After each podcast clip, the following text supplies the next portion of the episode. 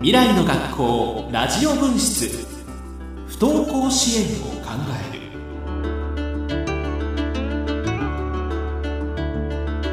皆さんこんばんは。ラジオ日経アナウンサーの山本直です。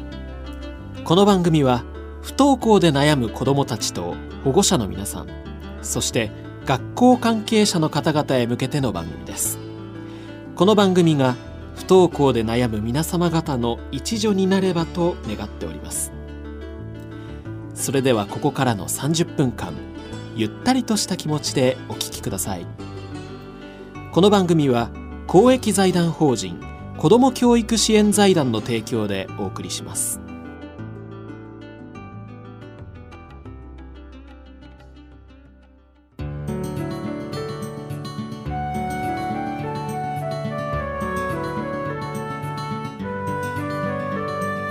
未来の学校ラジオ分室。不登校支援を考える。改めましてラジオ日経アナウンサー山本直です。先月からお送りしている未来の学校ラジオ分室不登校支援を考える。この番組は不登校でお悩みの皆さんに少しでもお役に立てればというラジオ番組です。毎回専門家の講演や子どもたちの声などを紹介しています。今年度2回目となる今夜は小児科医が見た不登校発達障害不安障害との関わりというテーマでお送りします。学校に行きづらくなる理由は様々ですが落ち着きがなく授業に集中できなかったり先生やお友達とのコミュニケーションがうまく取れなかったりする発達上の問題が指摘されることがあります。不登校について小児科学の視点からも考えてみる必要があるようです。今回は5月22日に東京大使学園本校で行われた教員対象の教育相談研究会での講演を収録し編集したものをお聞きいただきます。講師は小児科医でお茶の水女子大学名誉教授の榊原洋一さんです。榊原さんは東京大学医学部卒業後小児神経を専門とする小児科医として臨床と研究に精力的に取り組まれています。ご専門の発達障害だけでなく子育てやメディアの問題についてもご著書を数多く出版されています。それでは前半は子どもの成長発達と教育や学校の関わり小児科医が見た不登校の状態についてのお話をお聞きいただきます。まあ、私小児科医ということで教育の専門家では必ずしもないということですしかし不登校という状態については教育だけでなくて、えー、まあ医学的な、えー、あるいは子どもの発達との関連したことでありますのでその辺を、まあ、あの念頭に置いてお話ししたいと思います。さてまあその不登校ということですけども、まあ、子どものその不登校をまあ考えた場合ですね子どもっていうのは、えー、まあ皆さんよくご存知のようにどんどん育っているわけですね。子どもっていうのはもともと例えば、えー、いろいろなことがもうもともと生まれてできれば私たちは別に教える必要はない。えー、人間の子どもというのはさまざまな経験を通じて発達して成長していくわけです。えー、まあ、成人になって、まあ、一人前の大人と言いますけどそれになるまで、まあ、皆さんあるいは私たちが手助けをして子どもが発達して成長していくのを助けるということです。ということはどんな子どもももともと社会性とかあるいは、まあ、知識もそうですねあるいは自分の気持ちをコントロールするようなことができできるわけではないんですね。それがだんだんできるようになっていく。その過程が発達であるしその中に大きく教育ということが入っていくわけです。教育の中を通じながら、えー、子どもは、えー、発達していくということになります、まあ、そういう意味で園とか、まあ、幼稚園保育園あるいは学校というのはどういう意味があるかということを考えますとこれは、まあ、一つは、まあ、学習とかあるいは教育という行為を通じて子どもの認知発達ですね認知発達というと難しいんですがまあ知識が増えたりあるいは社会性が身についたりあるいは自分自身の気持ちをコントロールするそういう力がついていくということになります。でその時にもうすでに申し上げましたけども園とか学校というのはそれをその中を子どもたちが、えまあ、通り過ぎていく時に周りからサポートしてそれを促進してあげるということです。でそれがまあ、え学校の意味になるんですが今まではどちらかというと学校あるいは園においては認知発達つまり文字を覚えたり、えあるいは算数を覚えたりえ社会科で世界の国のことあるいは日本のことを覚えたりこういう知識を身につけるということが、え主な、えま学校とか園の役割特に学校の役割と考えられていました。今でもそうです。これは極めて重要なことなんですね。ただ最近はそれだけではない、え子どもたちが園とか学校の中を、え中を、まあ、その中で生活していて生活して育っていくときにえ社会性あるいは情動コントロールといった社会情動スキルを獲得していくということが言われておりますしこれは皆さんご専門の、まあ、特に教育の現場においてはそれが言われているわけです。まあ、文部科学省もこれからは、え社会情動スキルこれをどう身につけるかあるいはその学びに向かう力というような言い方をしている方もいますけどもそれをどのように寛容する支援するかということが大きな課題になっているわけです。まあ、そういうような、えー、まあ学校とかあるいは幼稚園保育園の役割というものが、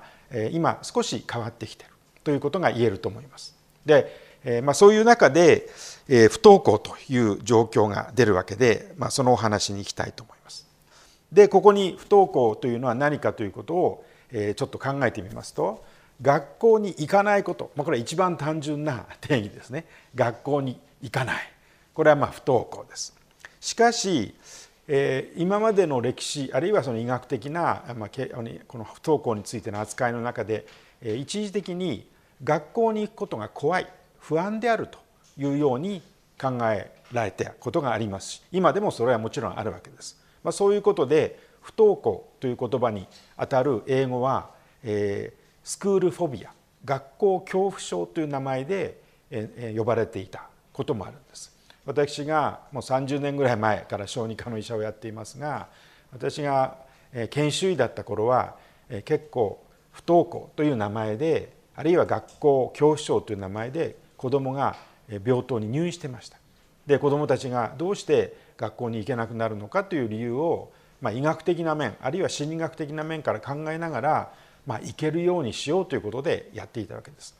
でそんなにたくさんの経験ありませんがまあ、今から思いますとそういう形でやってうまくいくことはほとんどなかったんですね。まあ、いろいろこう子どもの心理的なあるいは神経とかあるいは子どもの発達の面で何か課題がないかということをいろいろ調べたりしていたんですけど結局はそのそこに入院したことでそれが促進あんまりされなかったという経験があります。それからかなり前からなんですが学校にその行けない不登校の一つの背景に、えー、その行きたいんだけど朝起きられない起きてももう全身の力がもう抜けてエネルギーがなくてもうもう疲れちゃっていけないとこういう子どもたちもいることが分かってきました。でこういう子どもたちは、まあ、多くの場合に睡眠ですね睡眠のリズムが乱れていることが多いと。えー、よく夜昼逆転と言いますけどもそういうお子さんが結構そういうように学校にまあ、行けなくなると本人は行きたいと思っていて、寝るんですけど朝起きてももう全身がだるくてもうとても行けないとこういうお子さんもいることは、え、よく知られています。まあ、こういう子どもたちには、えー、まあ私の友人のお医者さんなんかがですね子どもの慢性疲労症候群という名前をつけて、まあ、子どもというの中にはこういう子が多いんだろうと。でこの私の友人の先生に言わせますと日本の子どもでいわゆる不登校になっている子どもたちの中にかなりたくさんこういうお子さんがいるよとこういう子どもたちは学校に行くことが怖いんではないんですね。もうエネルギー切れしちゃってもう朝起きられないし起きてももう体がもうだるくていけないと、まあ、こういうお子さんがいるわけです。さらに不登校っていう中には、えー、学校に行かないと。もう本人が固くもう嫌だ。まあ、それはあの学校でさまざまな辛い思い出が思い出があったりとか。でそういうのがまあ自分自身では特になくてももう学校は嫌だと。言って、まあ、いるお子さんもいるわけです。でそういう子どもにかつては今も言ってるかもしれませんが登校拒否ですねスクールリフューザルと言いますけどこういう名前で言っていました。でここで今ざっと、まあ、その不登校って言われる状態の子どもたちのお話をしましたけども原因も理由も原因という同じことですがさまざまであることが分かるわけですね。ででこういうあのお子さんたちに私もその30年ぐらい前小児科の医者で病棟で受け持ちをした時にはじゃあどうするかっていう時にまあかつてはですねもう目的は一つなんです。学校に戻すあこれでうまくいったと考えていた時代があります。今でも、まあ、かなりの方が不登校っていうと解決するその子が行くようになったらああもう解決したと。もうそれは不登校という状況はなくなったわけですけどもこれはですね先ほど言いましたようにさまざまな学校に行かなくなった背景それを解決したことにはならないんですね。でもっと乱暴なことを言いますと私がその30年前、えー、病棟に、えー、そういうお子さんを見てきた時にさまざまな心理的な背景などが、まあ、検討されました。例えばお父さんとの関係がもしかするとうまくいかないんではないかなんていうことがかなり言われたんですね。でその当時たださまざまなその不登校の子どもたちに対する対応の仕方では、えー、まだ原因が分かんなかったです今もまだ全部分かったわけじゃないんですがもう何が何でももう引っ張ってても連れていくべきだみたいなことを実践している方もいたわけです。子供がいたら何しろ親は学校まで引きずっていくとで先生にポッと渡すというような形でやっていたわけですね。不登校に、まあ、なってるのに対して私たちは、まあ、学校に行けばいいというように考えるわけです。でも子どもたちにもしなぜ僕は私は学校に行かなくちゃいけないの？と聞かれた時に本当に子どもたちを納得することさせることができるかという考え方で、えー、まあ見てもいいと思うんですがなぜ学校に行かなくてはいけないかということを私たちの中で整理してみる必要があります。えー、よく義務教育があるからと言いますけどもこれは、えー、義務教育というのは子どもが教育を受けられなくちゃいけない義務があるわけではないんですね。義務教育っていうのは保護者が保護者は自分の子どもを学校に送る義務があるんです。これは保護者がうちの仕事をしてもらうからうちの子はいいとかうちの家業でやるんで学校には行かないというようなことは言っちゃいけないということで子どものもともと持っている教育の権利を親が決して邪魔しちゃいけないということで教育を受けさせる義務があるんですね。子供が学校に行く義務はないんですあんまりね子供に言うとえっと思っちゃいますけど、まあ、そういうことですね。それから、えー、まあ学校に行くということは子供が自分自身の持っている権利をまあ行使する。教育を受ける権利を持っているから行くんだということに行き着くわけです。じゃあそれをどう考えるかというとこからやはり考えていかなくちゃいけない。ただただ行かなくなって不登校の子供を何でもいいから学校に通えるようにするというのは非常に表面的で単純な考え方だということがわかると。思います。いかがでしたでしょうか？後半は不登校とメンタルヘルスの課題。不登校と発達障害との関わりについてのお話をお聞きいただきます。今日は私が小児科の医者ですので皆さんも関心があると思いますが不登校になった子どもっていうのは何らかのメンタルヘルスの課題があるんではないかと。で実際にあるんですがそういうことをあの思っていらっしゃると思います。ということで不登校とメンタルヘルスというお話をこれからちょっとしたいと思います。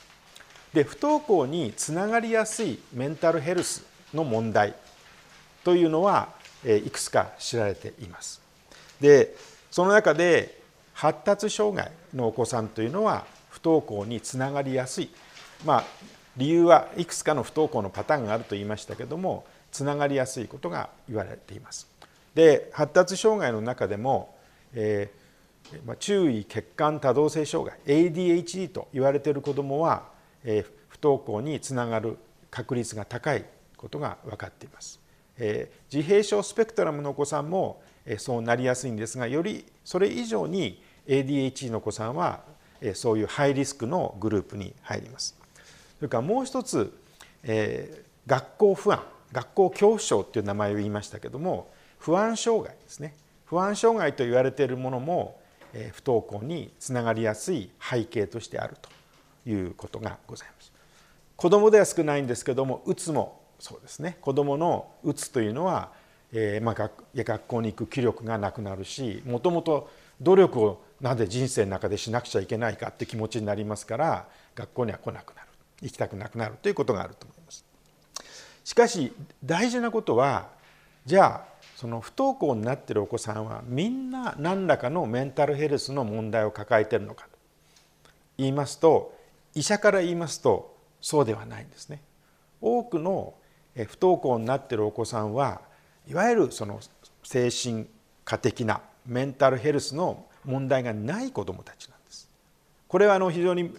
あの言い方が難しいんですが人によってはいや不登校っていう状態自身が問題だといえばねいやそれはメンタルヘルスの問題だということになるんですが私が申し上げているのは不登校っていうものをどう捉えるかっていうところにも関わってきますし不登校はそういう意味では病気ではないという私は立場です一つの結果であるんですね。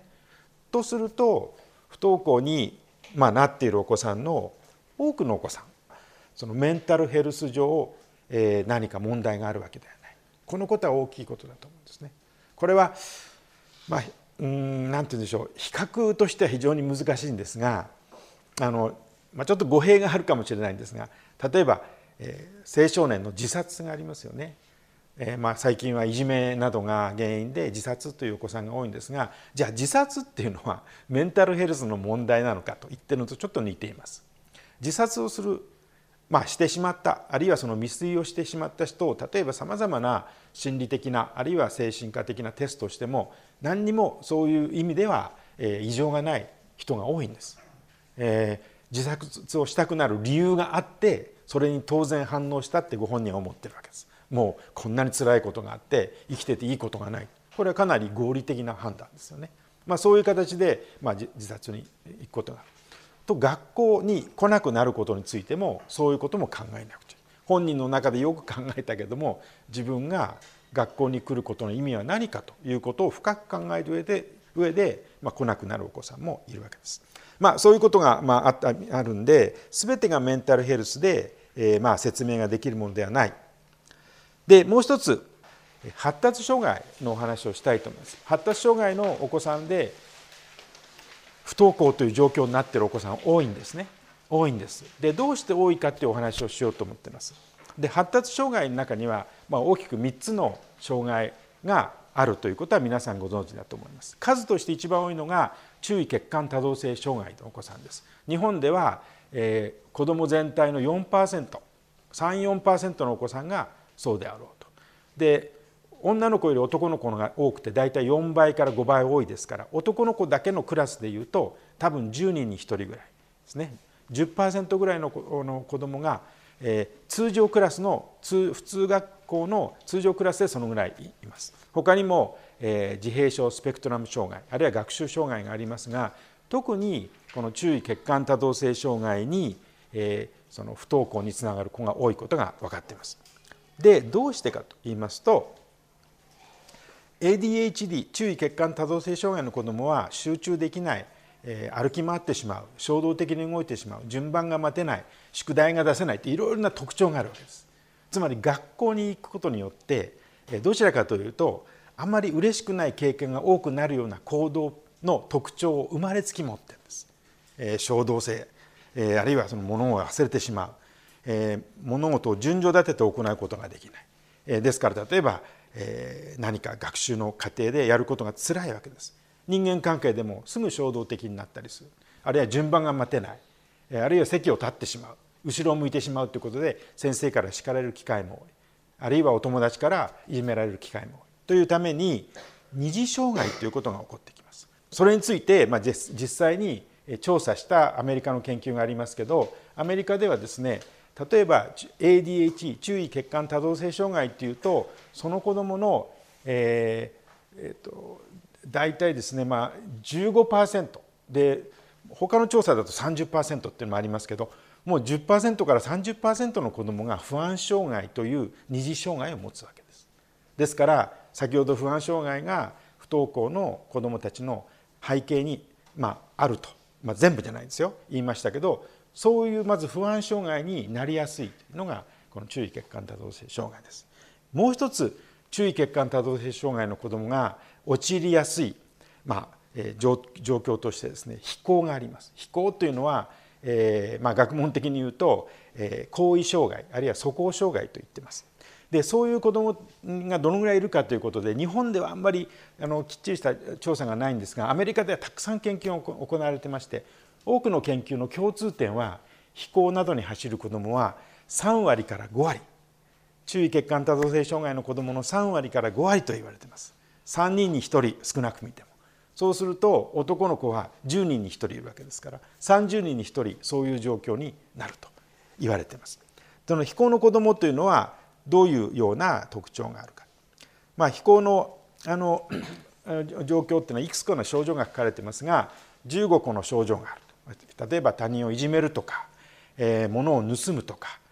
でその中に学校に行かなくなるってこれ入ってますね。どっちが先か分かりませんが学校に行かなくなるとか、まあ、無断で家に帰ってこないとか、えー、人に傷つけるとかさまざ、まなものがあるということがこれはあの診断、まあ、あの行為障害あるいは素行障害っていう時の基準があるわけですけどその中に学校に行かないってことなんですね。でそういうようなことになりやすい、ね、子どもたちなんですね。でどうしてなりやすいかというと本人自身のそういう、まあ、どちらかというと社会的にあまり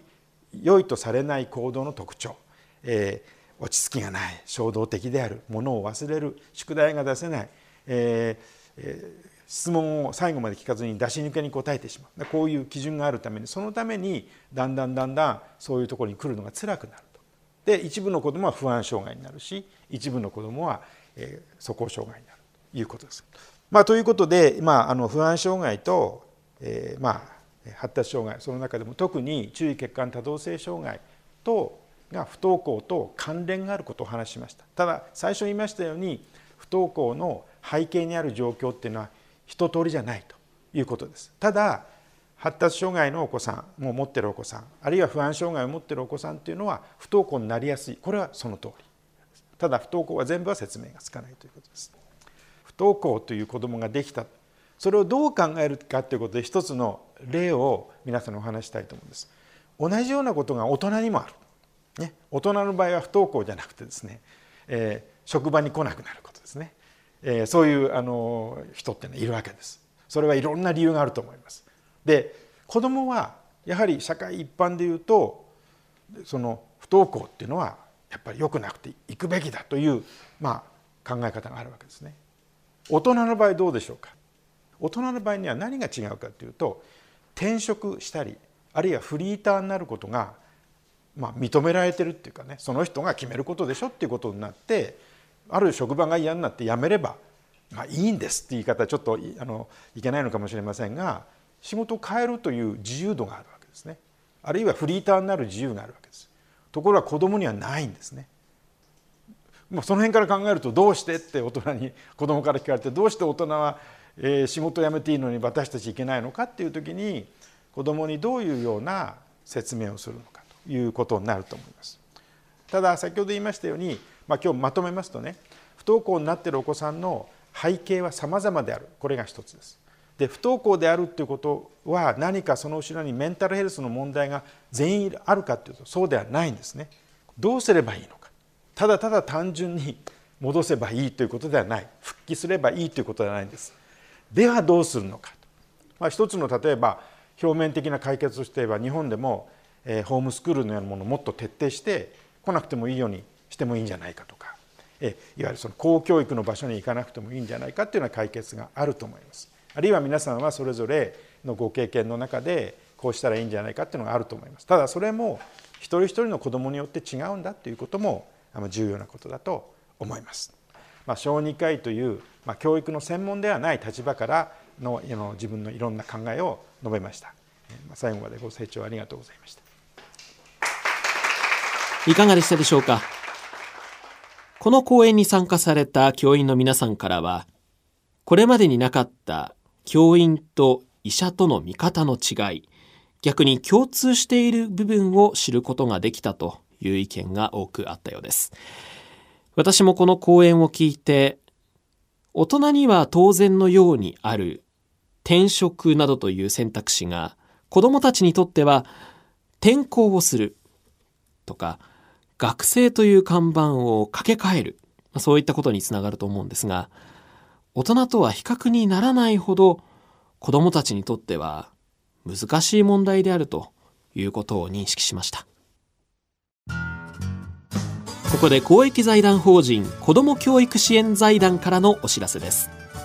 7月に東京大使学園で開催される不登校に関する教育シンポジウムのお知らせです。開催校と開催日をご紹介します。埼玉校7月15日。千葉校7月22日。柏港7月22日。横浜港7月8日。芦屋港7月8日です。繰り返します。埼玉港は7月15日。千葉港は7月22日。柏港も7月22日。横浜港は7月8日。芦屋港も7月8日です。お申し込みくださればどなたでも参加いただけます。また8月8日火曜日に埼玉県にて高浜正信さんを講師に教員の方を対象とした子どもの生きる力考える力をどのように育むことができるかを考える講演会を行います。時間は10時半から場所は埼玉共済会館。高浜さんは現在4つの県の公立小学校との連携で注目を集める花丸学習会代表です。ゲストスピーカーは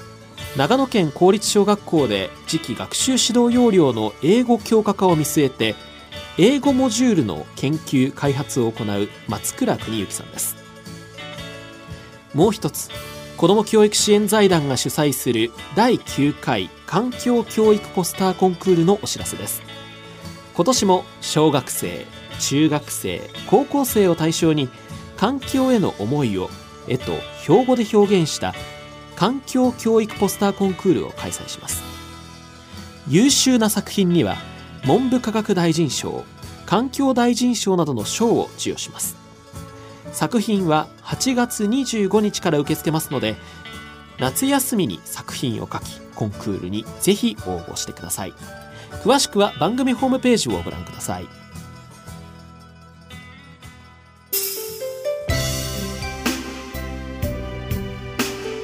未来の学校ラジオ分室。不登校支援を考える。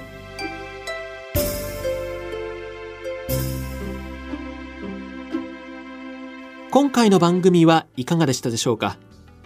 番組では不登校で悩んでいるという方からのお悩みご意見ご要望などを受け付けております。応募は番組ホームページにあるメール投稿フォームからお願いします。次回の未来の学校ラジオ分室は来月8月1日火曜日のこの時間にお送りします。次回は不登校を経験した子どもの声を聞くというテーマで実際に不登校を経験した生徒さんの体験談をお送りする予定です。ここまでの番組進行はラジオ日経アナウンサー山本直でした。この番組は公益財団法人子ども教育支援財団の提供でお送りしました。